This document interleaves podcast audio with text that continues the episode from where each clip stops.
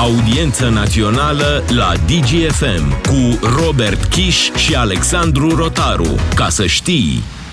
Salutare, salutare, lume bună, salutare Robert Chiș. Salutare Alex, salutare tuturor. Avem astăzi o informație dată publicității inițial de colegii de la economedia.ro și preluată ulterior de toate marile ziare din România, pentru că atrage cumva atenția asupra unui subiect pe lângă care trecem nepăsător de foarte multe ori. Cei care locuiți în orașele mai mari sau mai mici, cu siguranță ați văzut muncitori străini aproape în toate domeniile.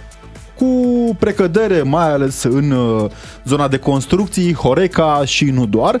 Cert este faptul că anul acesta angajatorii din România au solicitat numai puțin de 150.000 de avize de angajare pentru lucrătorii extracomunitari.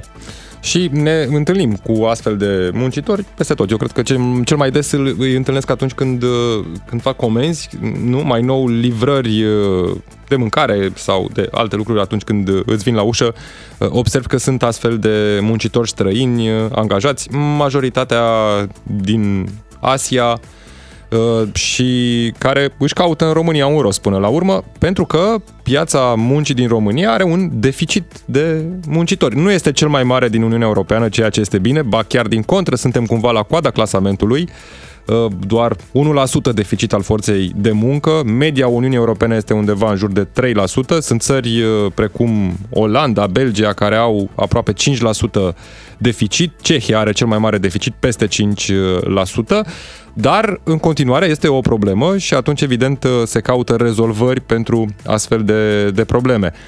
Avem, în paralel cu aceste cifre, reiterez, 150.000 de avize pentru a permite lucrătorilor extracomunitari să lucreze în România. Pe de altă parte, avem numai puțin de 163.000 care beneficiază în momentul acesta de ajutor social. Cu siguranță, mulți dintre ei au nevoie, pe bună dreptate, de acest ajutor din partea guvernului.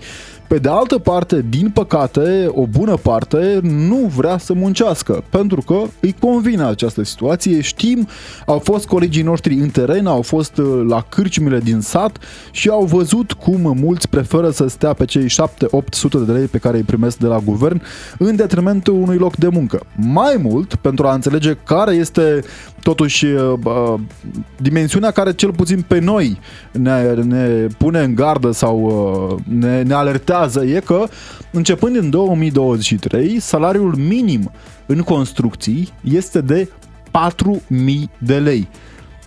4.000 de lei nu este un salariu de ignorat, să fim onești. Din păcate, dar este un salariu cu mult mai mic decât salariul pe care îl poate obține un român dacă merge să muncească în străinătate, în țări din Uniunea Europeană. Acesta este și motivul, poate, unul dintre motivele pentru care, iată, piața muncii din România are nevoie și de angajați care vin din spațiul extracomunitar, pentru că de multe ori românii aleg să meargă și să câștige un ban mai bun în afara țării, acolo unde se câștigă mai bine. Ceea ce este ușor de înțeles și de apreciat pentru cei care aleg să facă acest pas riscant de foarte multe ori, de a se întoarce acasă și de a investi banii într-o afacere sau într-o gospodărie proprie chiar de foarte multe ori. Întrebarea de astăzi, fără prea multe ocolișuri, la 0774 601 601 este următoarea. Fug românii de munca de jos? Sau e atât de prost plătită în România încât trebuie să o facă altundeva, pentru bani mai buni? Din păcate, din ce am vorbit cu prieteni cunoscuți care sunt în afara granițelor țării, știm foarte bine, de multe ori mreaja salariului mai mare din afară, cum îi spun conaționalii, e doar o mreajă, pentru că ai un salariu de 1.300-1.400 de euro. Da, dar e în mână. Este în mână. Gândește-te că în România, în construcții, de exemplu, salariul minim e brut 4.000 de lei. Adică, bun, discutit de taxe, dar tot mai pierzi acolo niște bani. Bun, dar și să nu mai vorbim de alte zone unde salariul minim, atunci când vorbești de un salariu minim, că tot vedem de fiecare dată salariul minim 3.000 de lei. Când zici salariul minim 3.000 de lei, asta înseamnă că în mână un muncitor, un angajat ia, nu știu, 1.800, aproape 1.900 de lei. Ceea ce impardonabil de puțin pentru vremurile în care trăim, pentru prețurile pe care le avem și pentru costurile pe care le avem. Vorbim despre situația aceasta, vorbim despre cum muncitorii străini ne ajută și salvează poate că o bună parte din proiectele pe care România le are în dezvoltare. Știm, a fost o explozie a imobiliarelor, spre exemplu, acum bani foarte mulți dați în infrastructură, motiv pentru care este nevoie de muncitori. În direct, în audiența națională pe DGFM, domnul Romulus Badea, vicepreședintele patronatului celor care importatorilor forței de muncă. Bună ziua, vă mulțumim că sunteți cu noi. Bună ziua și vă mulțumesc pentru invitație. Domnule Badea, săritoare în ochi aceste cifre, 150.000 de avize date, încă 50.000 de solicitări din partea angajatorilor, din partea patronatului importatorilor forței de muncă. De unde vin acești muncitori? Cum decurge procesul de recrutare și de ce credeți că s-a ajuns în această situație? Acest contingent se referă la toți angajații din afara Uniunii Europene. Aici intră într-un număr mai mic și cei din corporații, din, să spunem, managementul, dar marea parte a celor 100.000, într-adevăr, e reprezentat de muncitori, de ceea ce se numește blue collar. Principalele surse sunt cumva grupate, un număr mare adus din Turcia,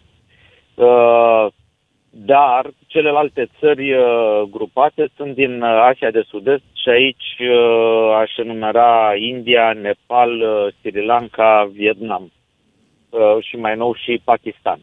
Acestea ar fi principalele țări sursă pentru muncitorii aduși în România. Există cumva, cel puțin la nivelul opiniei publice, am tot auzit, e mit sau realitate că muncitorii care vin din afara Uniunii Europene sunt mai bine plătiți decât muncitorii din România, care ar putea să facă aceeași muncă pe...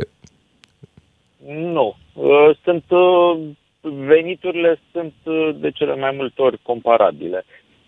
Ca să ne înțelegem, dacă un angajator ar avea posibilitatea să găsească muncitori români sau să-i găsească în România, i-ar lua de aici, pentru că procesul de aducere a unui angajat dintr-o țară din afara Uniunii Europene este destul de laborios și de durată, birocratic, și implică și niște costuri mari. Și atunci, evident că soluția cea mai simplă ar fi să angajeze forță de muncă de aici. Ofertele salariale sunt în piață. Nu există oferte, nimeni nu dă bani mai mulți dacă persoana respectivă nu merită banii respectivi și mă ne reformești la performanță. Bine, doar cazarea probabil, că asta e plătită de angajator sau asigurată. Să știți că sunt din ce în ce mai multe situații în care și pentru muncitorii români se oferă cazare pentru simplu fapt că angajatorii nu-i mai găsesc în proximitate. Și atunci îi aduc din diverse zone, pentru în unele cazuri, evident, se pretează doar un transport, da, dus și întors de acasă, dar sunt din ce în ce mai mulți angajatori care îi aduc din alte zone ale țării și atunci îi oferă și românilor cazarea. Ne spuneți acum că, de fapt, condițiile de angajare sau pentru un angajat român și un angajat extracomunitar nu diferă prea mult. Adică angajații români din construcții, știu și eu exemple în care sunt cazați la unități hoteliere chiar. Adică au condiții de cazare mai mult decât decente, aduși din varii zone ale țării. Oportunitatea pe care o au și muncitorii străini. Și atunci, întrebându-ne, de fapt, revenind la întrebarea noastră, e o situație ajunsă de ce? Care sunt factorii care au dus la situația de a aduce mai multă forță de muncă din străinătate? Sunt câțiva factori. Cel mai important este exodul românilor. Au plecat foarte mulți în vest, în Europa de vest, și au plecat cei care puteau să muncească. De aici, din start, s-a creat un deficit. Apoi este vorba de lipsa profesioniștilor. Au dispărut școlile profesionale. nu se mai formează profesioniști în diverse domenii. Nu neapărat, nu numai în construcții, ci practic pentru tot ce însemna școală profesională înainte, această formă de învățământ nu mai există decât în cadrul companiilor care și-au organizat astfel de structuri de formare. Apoi mai este un element. Tinerii noștri nu vor să mai facă munci manuale sau munci fizice. Haideți să le numim așa. Putem spune fizice. mai colocvial, de fapt, că românii fug de muncă de jos. Fug de munca mai grea. Da. Se poate spune. Se observă, mă uitam la știri, am văzut pe finalul anului trecut un reportaj despre absolvenții liceelor din agronomie. Tehnice. Pentru agronomie. Da. Și 2% profesau în domeniul pentru care se formau, practic, specificul liceului. 2%. Nu mai există această atracție a muncii fizice sau manuale, decât, nu știu, foarte puțin. În mod clar, nu la nivelul la care economia are nevoie. Domnule Badea, vă rog. Și mai este un ultim factor, îmbătrânirea populației. Îmbătrânim, ca noi ca națiune îmbătrânim și ies din ce în ce mai mulți oameni din câmpul muncii, în timp ce cei care intră, încă o dată vorbesc despre populația României, da? Deci cei care intră de pe piața locală, să spunem așa, nu compensează nici numărul celor care ies, nici nevoia suplimentară. Tendința este una de creștere a acestei nevoi de import de forță de muncă, nu? Dacă nu mă înșală memoria, în anul 2017, contingentul de avize pentru avize de muncă, acest număr de 100.000 pe care l-ați menționat mai devreme, în 2017 era 5.500. Și acum este al doilea an în care avem 100.000. Oho! Deci avem o creștere cu totul cu solicitarea de încă 50.000, avem o creștere de 10 ori în termen de 5 ani. Pe urmă de 20 de ori. 20 de ori, da. Da. Gândiți-vă că acest număr arată doar necesitatea mediului, de presiunea pusă de mediul de afaceri, însă nu reflectă necesitatea reală. Acest număr, acest contingent este condiționat de capacitatea autorităților române de a procesa numărul de documente, pentru că sunt străini care vin în România, străinii ăștia trebuie verificați, sunt niște formalități care trebuie făcute.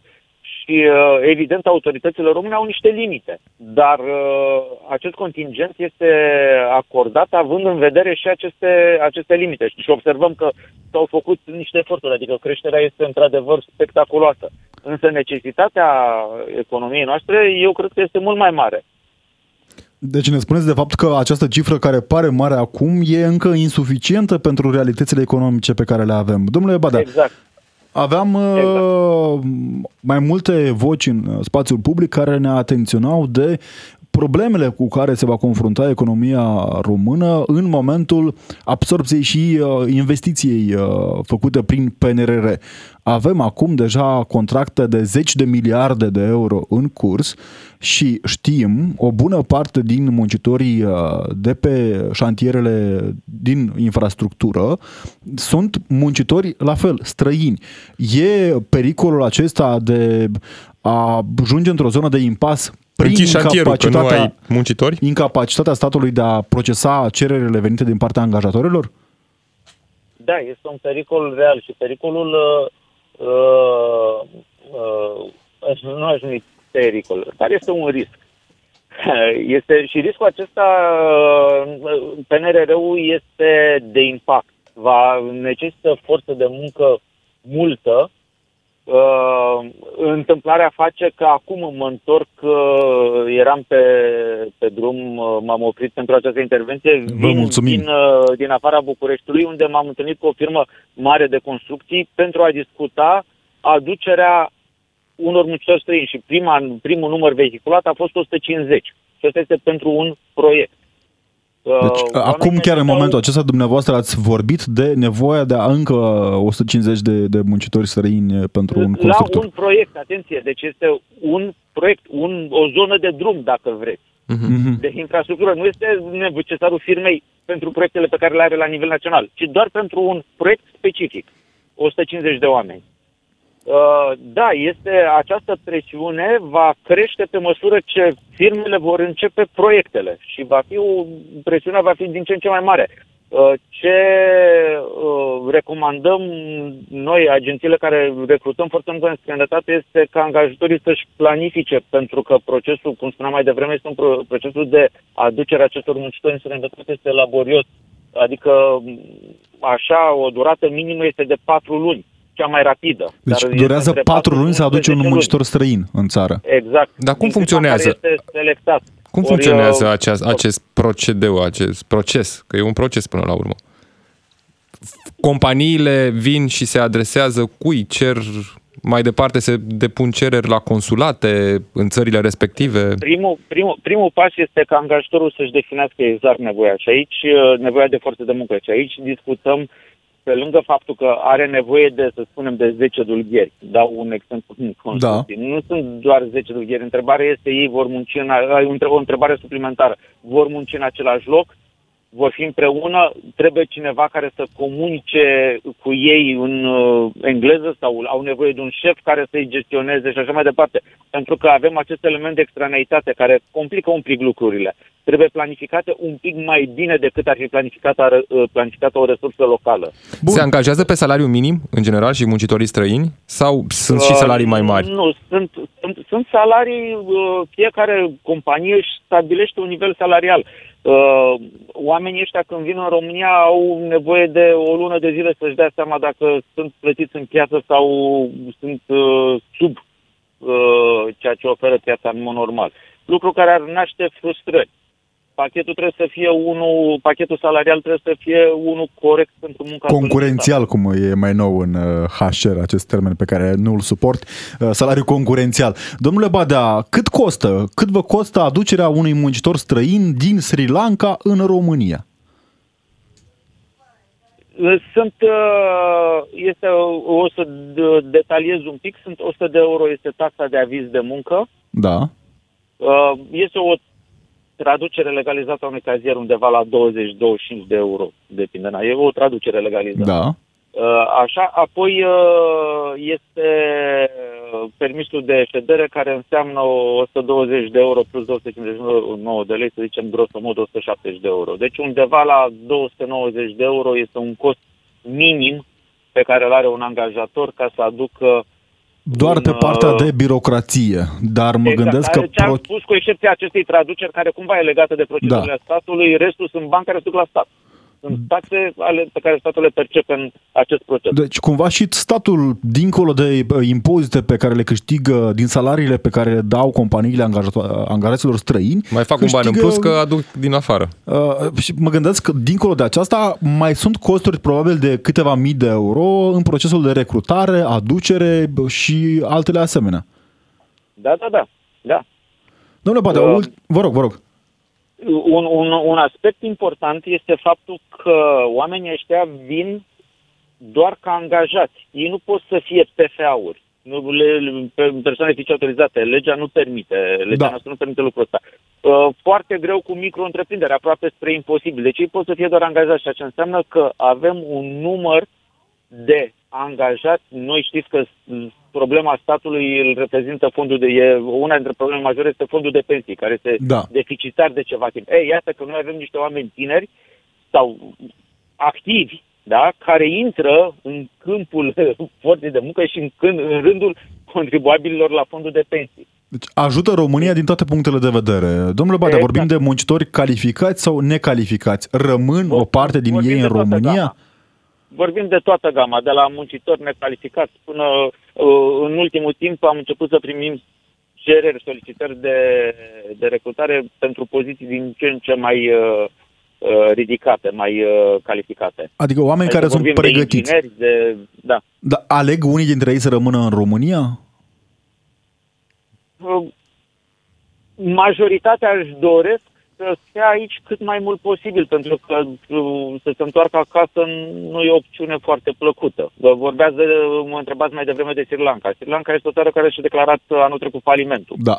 Vă dați seama că situația economică este mai mult decât precară. No. Da, toată familia și cred că familia extinsă, adică cu bunici, cu părinți și așa mai departe, trăiește din ceea ce trimite cel care lucrează în România, salariul pe care îl trimite acasă. Și nu, Sri Lanka e doar așa,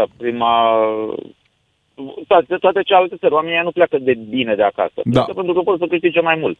Realitățile României din anii 90, dacă vreți, cu o paralelă destul de tristă așa. Da, e o paralelă foarte bună. Romulus Badea, vicepreședintele Patronatului Importatorilor Forței de Muncă, vă mulțumim pentru că ați fost în direct în audiența națională pe DGFM.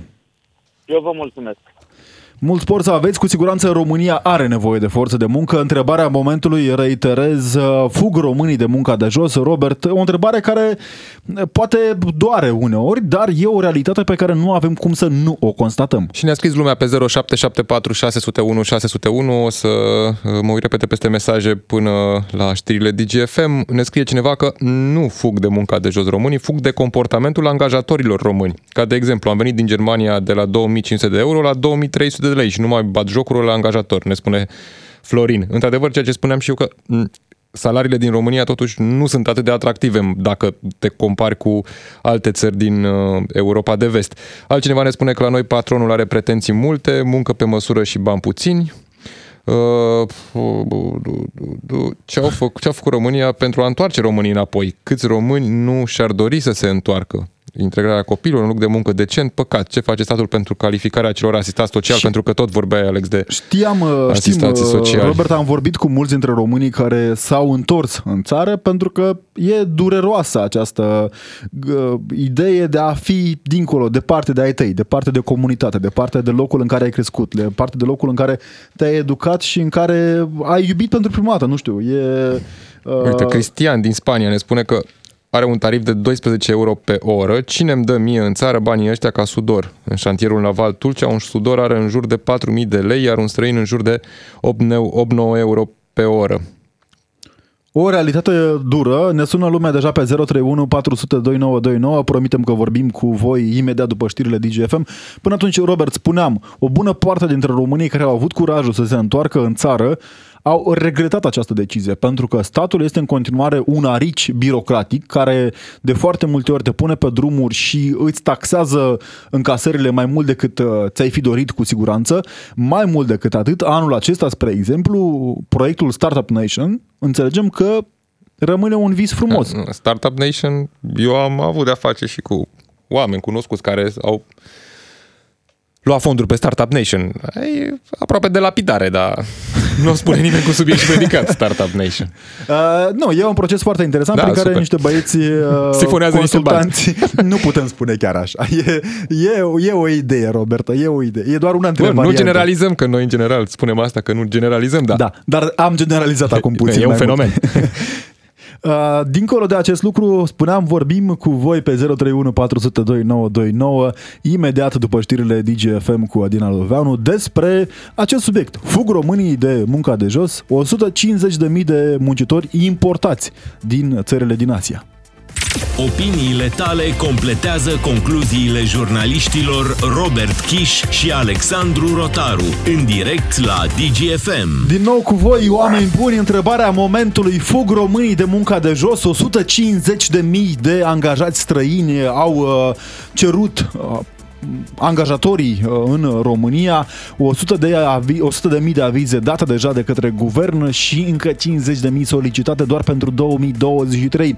Coroborat cu realitatea din partea cealaltă, adică 163.000 de români asistați social în momentul acesta în România. Cu siguranță o bună parte din ei au nevoie pe bune de acel ajutor social. Și o bună parte din ei fug de munca de jos, ca asta era întrebarea, dar să știi că la modul general românii nu fug de munca de jos, în condițiile în care foarte mulți dintre românii care au plecat din țară s-au dus să muncească și să facă munci grele în afara țării, acolo unde muncesc. Uite, ne scrie cineva că... Doar Robert, câți colegi în facultate ai avut care au muncit?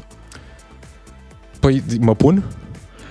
afară, cei de față să se exclud, că e de înțeles că am muncit amândoi. Să știi că sunt destul de mulți colegi care munceau și în Horeca, bărmănie, ospătărie, la hotel, la recepție și muncă de jos. Bun, nu munceai în construcții, că da, în facultate nu te angajai în construcții, dar foarte mulți dintre cei din facultate căutau un job care să le asigure măcar bani de buzunar în plus cât să trăiești decent în perioada facultății.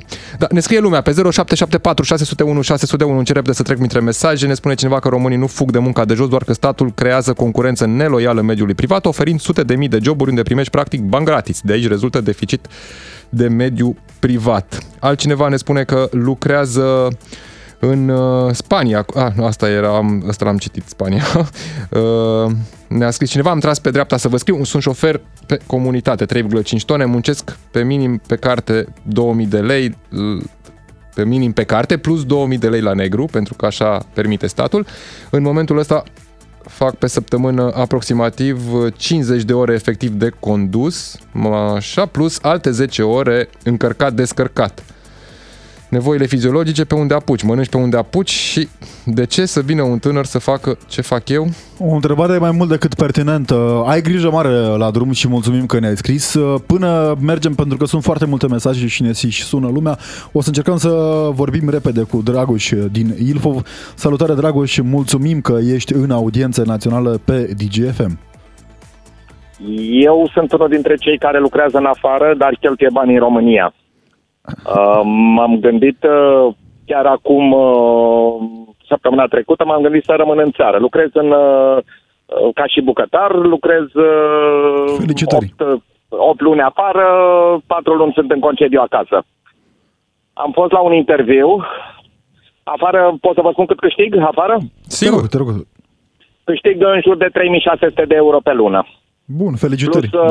Plus toate orele suplimentare plătite, concediu plătit, pentru că nu am timp să-mi iau concediu.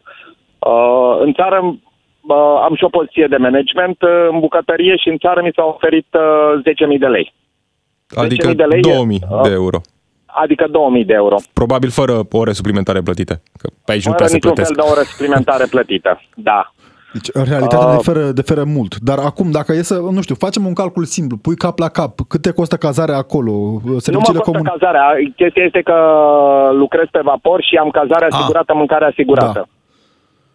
Sunt bani care rămân lunar, în afară de faptul că tipsul este separat, care nu-l pun în calcul, sunt banii mei de cheltuială. Aici, bucătărie, mai greu tips. Deci, adică, practic, tu, pe munca pe care o ai pe vapor, ai 3.600 de lei pe care îi pui deoparte. De euro pe care îi pui deoparte lună de lună. Exact. Lucru care ar fi imposibil în România. Imposibil. Și ce să fac? Să mă întorc să lucrez în țară? Sau să mă chinui acolo 8 luni pe an și 4 luni să stau cu familia să cheltui banii care i-am strâns? Da, e un calcul bun. E o ecuație care nu are cum să zici că te face foarte fericit niciuna dintre variante, pentru că venind în România, cu siguranță nu vei putea garanta familiei nivelul de trai pe care îl garantezi muncind în afară. Fiind exact. În afară, în schimb, din păcate, 8 luni de zile te vezi cu ei pe Zoom. Nu. Partea bună este că dacă ești un băiat deștept și afară nu o să fii... o să găsești o companie destul de bună. Eu lucrez 8 săptămâni cu 2 săptămâni concediu. Deci la înseamnă că ești un profesionist foarte bun, ceea ce ne face să fim mândri. Am cunoștințe care muncesc pe vas, dar programul e infernal. Bun, muncesc într-un magazin de bijuterii, dar acolo programul e de 12 ore pe zi și doar în momentul în care sunt pe port au practic zi liberă, atât, doar dacă ești în port, în rest muncești cât e ziua de lungă. Nu, eu sunt pe Europa, sunt un caz fericit, lucrez pe Europa, pe râurile acestea micuțe și legislația de afară obligă inclusiv angajatorii noștri să avem cel puțin o zi liberă pe săptămână și să nu depășim mai mult de 9 ore pe zi lucrate și lucru care chiar se respectă în momentul de față. Asta este bine. Mulțumim tare mult, Dragoș, pentru că ai fost în audiență națională pe DGFM. Felicitări pentru modul în care îți faci munca. E un lucru care ne face mândri și pe noi, pe românii care te ascultă. Și ne mai uităm repede peste mesaje la 0774 601 601, mesajele voastre. Ne spune cineva: vreau să vă prezint două cazuri. Lucrez pentru o foarte mare multinațională din domeniul auto la nivel mondial și ne-am confruntat cu o nevoie pe partea de business analyst de o persoană mai nișată care să vorbească limba germană pentru relația directă cu clientul. În final, poziția aceasta este ocupată de un tânăr din Germania care a acceptat să fie expat în România cu un salariu aproximativ cu ce primește în Germania. Nu lucrează remote, a ales să vină în România și viața de aici se pare chiar fantastică în comparație cu cea lăsată acasă. Al doilea caz, peste weekend am fost la o carmangerie mai exclusivistă în ea și 2 din 5 băieți păreau pakistanezi sau indieni, mâneau foarte bine aparatura și serveau foarte, foarte bine și rapid toți clienții. Mi-a plăcut foarte mult, m-am simțit cosmopolit. Foarte frumos, exact. E... Până la urmă, adică să nu cumva să înțeleagă cineva că condamnăm, Doamne ferește, nu, nici importul forței de muncă. Chiar ne bucură lucrul acesta, pentru că sunt joburi pe care trebuie să le facă. Așa cum noi, România, am avut nevoie de joburi mai bine plătite pentru că nu găseam în România și am mers în afara României, în Uniunea Europeană, să găsim salarii mai bune. Fost primiți foarte bine. Exact, așa și acești oameni au nevoie de un trai mai bun, pentru că ce să vezi la ei acasă? Mor de foame. Și spuneam, în momentul în care există nevoie de forță de muncă pe piață, înseamnă clar faptul că statul merge într-o direcție relativ bună, cel puțin din punctul ăsta de vedere, nu statul ca instituție, ci instituțiile private din stat. Ne spunea domnul Badea mai devreme, așteaptă 3-4 luni de zile până primesc un aviz de angajare și completarea tuturor formalităților, ceea ce e de condamnat, probabil. Altcineva ne scrie că muncitorii români primesc mult mai puțin bani decât străini veniți la muncă în România, firmele angajează străini că au facilități de la stat, de aceea se duc muncitorii. Am tot auzit părerea asta, l-am întrebat și pe domnul invitat în prima parte a emisiunii și spunea că sunt cam aceleași salarii. Într-adevăr, cazare în unele situații și alte beneficii, am auzit situații, și pentru Robert, români. Cu muncitori în construcții, muncitori necalificați care câștigă 100 de euro pe zi în România în momentul acesta. Din păcate, în ciuda acestor condiții, cei care doresc să muncească în construcții sunt din ce în ce mai puțini. Poate că, pe de o parte, e vinovată și realitatea socială în care trăim, adică spargem cash-ul, dăm lovitura și câștigăm și ne îmbogățim peste noapte. Valorile pe care le avem în societate, prezentate inclusiv de unii colegi din mass media, nu încurajează munca, încurajează șmecheria, baroseneala și, nu știu, îți faci studio de videochat, că așa se îmbogățește ușor. Dar e doar părerea mea. Mergem repede la Valer din Germania. Valer, mulțumim tare mult că ești în audiență națională pe DGFM. Ești unul dintre românii care au ales să muncească în afară. De ce? Da, pentru că vă spun de ce vin asiatici în România. Primul lucru, un asiatic să vină în România are nevoie, cum au spus și antreprenorul meu, antevorbitorul meu, 1500 de euro după un om, să-l aducă din Sri Lanka în România, au cazare, au mâncare. Eu lucrez în Câmpia Turzii, erau niște băieți din Asia, lucrau în construcții la un hotel mare, în fiecare zi, la 12, mergeam și nu mâncau meniul zilei, mâncau bine. Ce vroiau. Patronul le plătea mâncare, cazare. Poate pentru că și muncesc? Să lucreze în România. Patronul îi zice: poftim 40 de milioane în construcții, dau un exemplu, și din aia 40 de milioane trebuie să plătești gaz, curent, care toate scumpe. În schimb, cel din Sri Lanka, cu 40 de milioane s-o plătiți în euro, cred că i-a ajunge să cumpere jumătate de Sri Lanka. Normal să vină și să aici este realitatea în care trăiesc și românii care pleacă în afară. Ok, câștigi mai mult și ai asigurată cazarea, masa și ce mai vrei, dar ești departe de casă. E o realitate în care trăiesc și mulți dintre ei. Din păcate, avem din ce în ce mai multe realități, cazuri în care muncitorii străini veniți în România aleg să-și pună capăt zilelor, pentru că e o situație dificilă pentru cel care a plecat de acasă mai mult de o săptămână, de o lună, știe că într-un punct oarecare te macină dorul de casă. Vă dau un exemplu. Lucrez la vopsitorie în Germania. Am un salariu de 2500 de euro. Mi-aș dori mâine să vin în România. Nu pe banii ăștia, pe 1700 de euro. Să nu mai spună că românii sunt puturoși. Aici erau 2 la vopsitorie, 2 nemți și am lucru singur cât 2. Deci noi lucrăm, noi românii. Felicitări. Lucrăm. Felicitări. Nu ne bate în joc.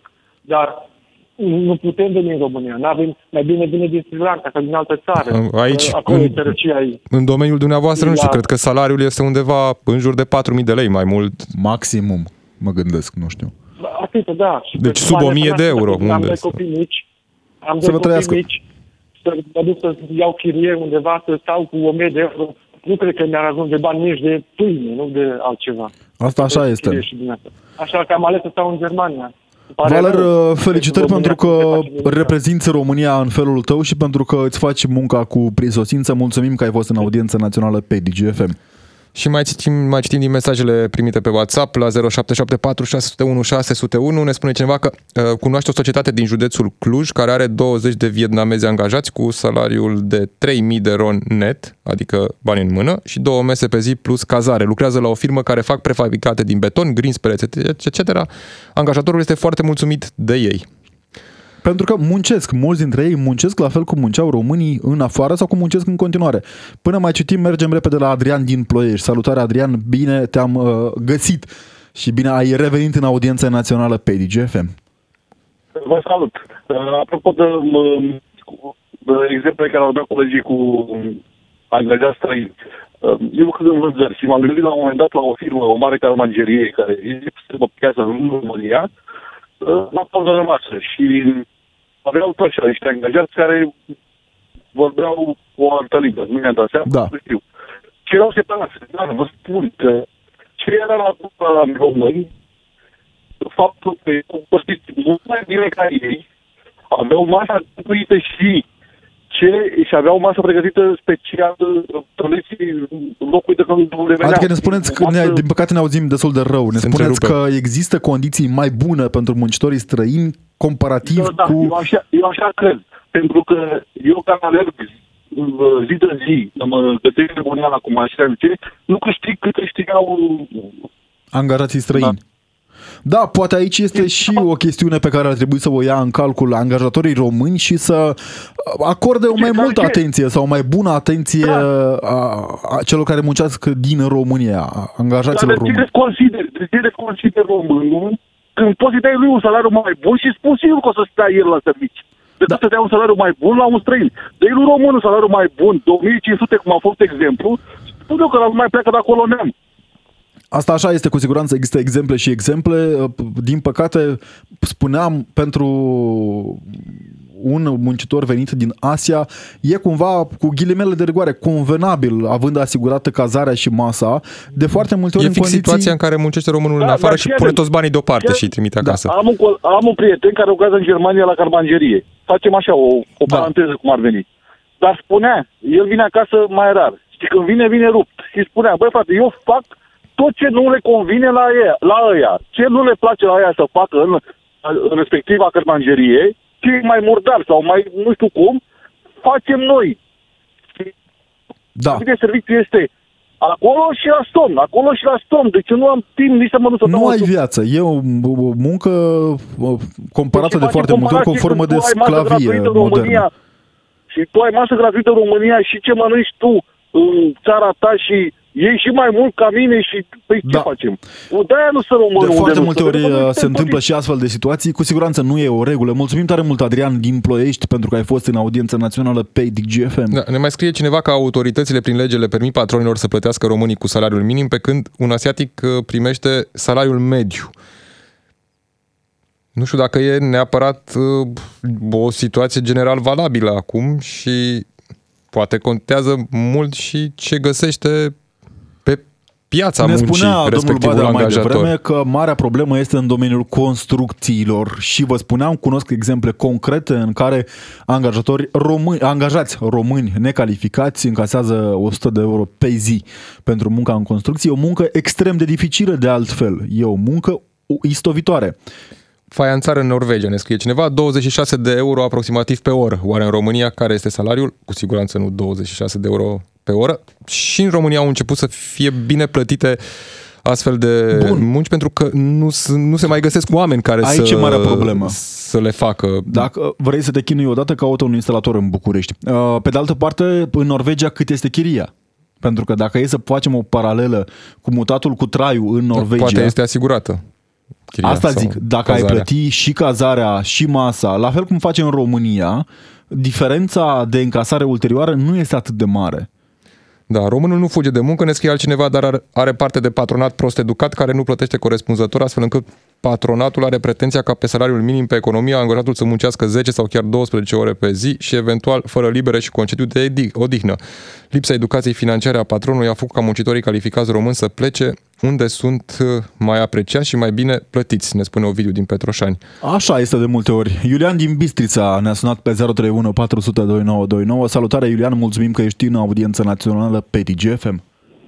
Salutare, o zi faină vă doresc. La fel. Asemenea. Ce vreau să vă spun, eu mă bucur pentru acești muncitori care vin din țări mai sărace și am lucrat 12 ani în Spania și mă bucur pentru ei în primul rând, dar să știți, aici în Bistrița nu pot să dau nume la hotel, nici la firmă. Este o firmă destul de mare care au adus muncitori din străinătate. Sunt cazați la hotel, deci au o masă sau două plătite, au cazarea plătită. După cum am înțeles, destul de corect din informații sigure, deci au salarii mai mari ca și românii. Deci dacă tragem linie, până la urmă, e o cheltuială mare să aduce un muncitor din altă țară, plus hotelul, chiria, tot ce este de plătit, mâncarea, deci ăștia trec undeva de 1.000 de euro pe lună. Deci spuneți că încasează mai mult angajații străini decât cei români. Mai mult. Și atunci, dacă poate că e și din cauza faptului că au garanția angajatorii că având un contract de un an, de 2 ani, de 3 ani, au acel... Până în 2022 se știe că era o problemă asta, că au modificat legislația, guvernul a modificat legislația pentru că angajații care veneau din afara Uniunii Europene își schimbau repede angajatorul și atunci era o problemă că ai cheltuielile astea să aduce angajatul în țară și schimbă locul de muncă repede.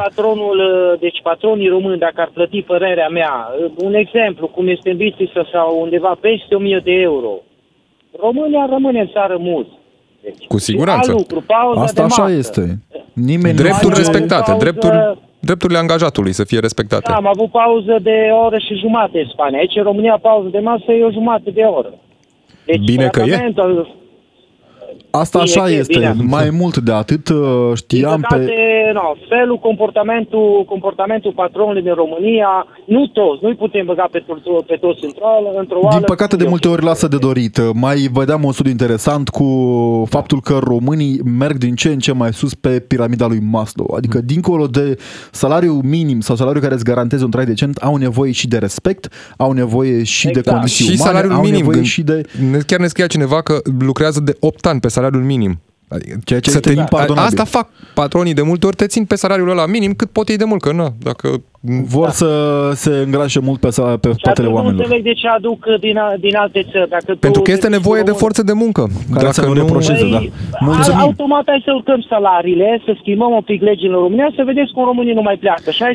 Mulțumim tare mult. Uite, Alex din Timișoara ne spune că el nu ar pleca din România, este sudor și câștigă 5.500 în mână. Trăiesc super bine cu banii ăștia, spune Felicitări, Alex. Felicitări. Repede mergem la Cornel din Dâmbovița. Foarte pe scurt, Cornel, salutare.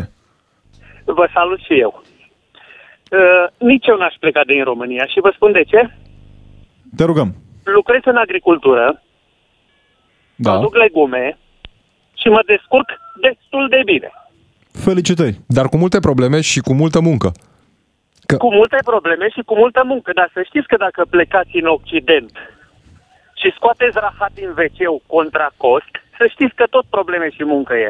Asta așa este, nu e așteptat dacă nimeni nu ești bun în România de nimic, să știți că nici acolo nu ești bun de nimic. Da, interesantă idee. Trebuie să faci aceeași muncă, adică scoți rahat, scuzați-mă, să încercăm rahat din WC-ul și în România și acolo, dar alți bani. Așa este, Cornel, mulțumim tare mult pentru această părere incisivă, aș îndrăzni eu să o cataloghez. Robert, repede prin mesajele de pe WhatsApp, noi avem foarte mult timp. Da, vă salut cu respect, aș dori să intru și eu. Puteți să ne sunați, să vă întreb dacă vi se pare normal o situație de angajare, vi se pare normal să te angajezi la un cabinet notarial și să-ți ofere un salariu de 1.800 de RON? Când un angajat e genant, să știi, am prieteni care au făcut facultatea de drept și care sunt angajați pe salariu minim în birourile notariale pentru că și notarii sunt cei români. Da. De ce să fugă românii de munca de jos? De mai scrie cineva, la firmele de construcții se iau cei mai frumoși bani, minimul este de 2500 de lei și trece peste 6000 de lei dacă ești calificat dulghier, fie ferar betonist și alte calificări, ai salarii bune. Problema suntem noi, cum facem lucrul de mijloc în fabrici, pe linii, cum le denumim noi, sau la bandă unde te țin cu salariul mediu pe economie. Ne spune cineva că s-a mutat în Danemarca cu traiul și cu toate adiacentele și vă garantez că nu are nicio legătură. Prețul mai mare al chiriei și toate costurile mă fac să cred că România este o bătaie de joc acceptată. Nu vrem să credem că se face această bătaie de joc față de angajați. Din păcate avem încă mulți patroni care se cred proprietari. Uite, de apropo de plantație. Situația cu... salariatul în vopsitorie din afara țării. Acum ne scrie cineva că în vopsitorie salariul este de 4.000 de lei, însă mai poți câștiga în plus pe ore suplimentare, adică piese la număr făcute. Soțul meu este vopsitor și ajunge la 7.000 de lei salariu. Ideea este că dacă vrei și ești muncitor, poți câștiga bine. Trebuie doar să o vrei, ne scrie Adriana din Brașov. Ne mai întreabă cineva unde un curier ar câștiga cât câștigă în Germania, ceea ce este adevărat. Salutări din Anglia, lucrez aici pentru 1.800 de lire pe lună și 1.800 soția. Lucrăm într-o fabrică de pui, abator și dacă trăiești cu familia, aici trăiești ca în România. Chiria 700 plus biluri ajungi la 900-1000. De ce stăm aici? Pentru copii, pentru sistemul de sănătate și școală. Tocmai ce spuneam, e nevoie de mai mult decât de un salariu care să-ți garanteze un trai decent, pentru că România, din păcate, este cu foarte multe restanțe la capitolul asigurări sociale, calitatea medicinii, calitatea învățământului. În continuare, Vlad Craioveanu, noi ne auzim mâine. Până atunci, Robert Chiș și Alexandru Rotaru. Rămâneți pe DGFM. DGFM.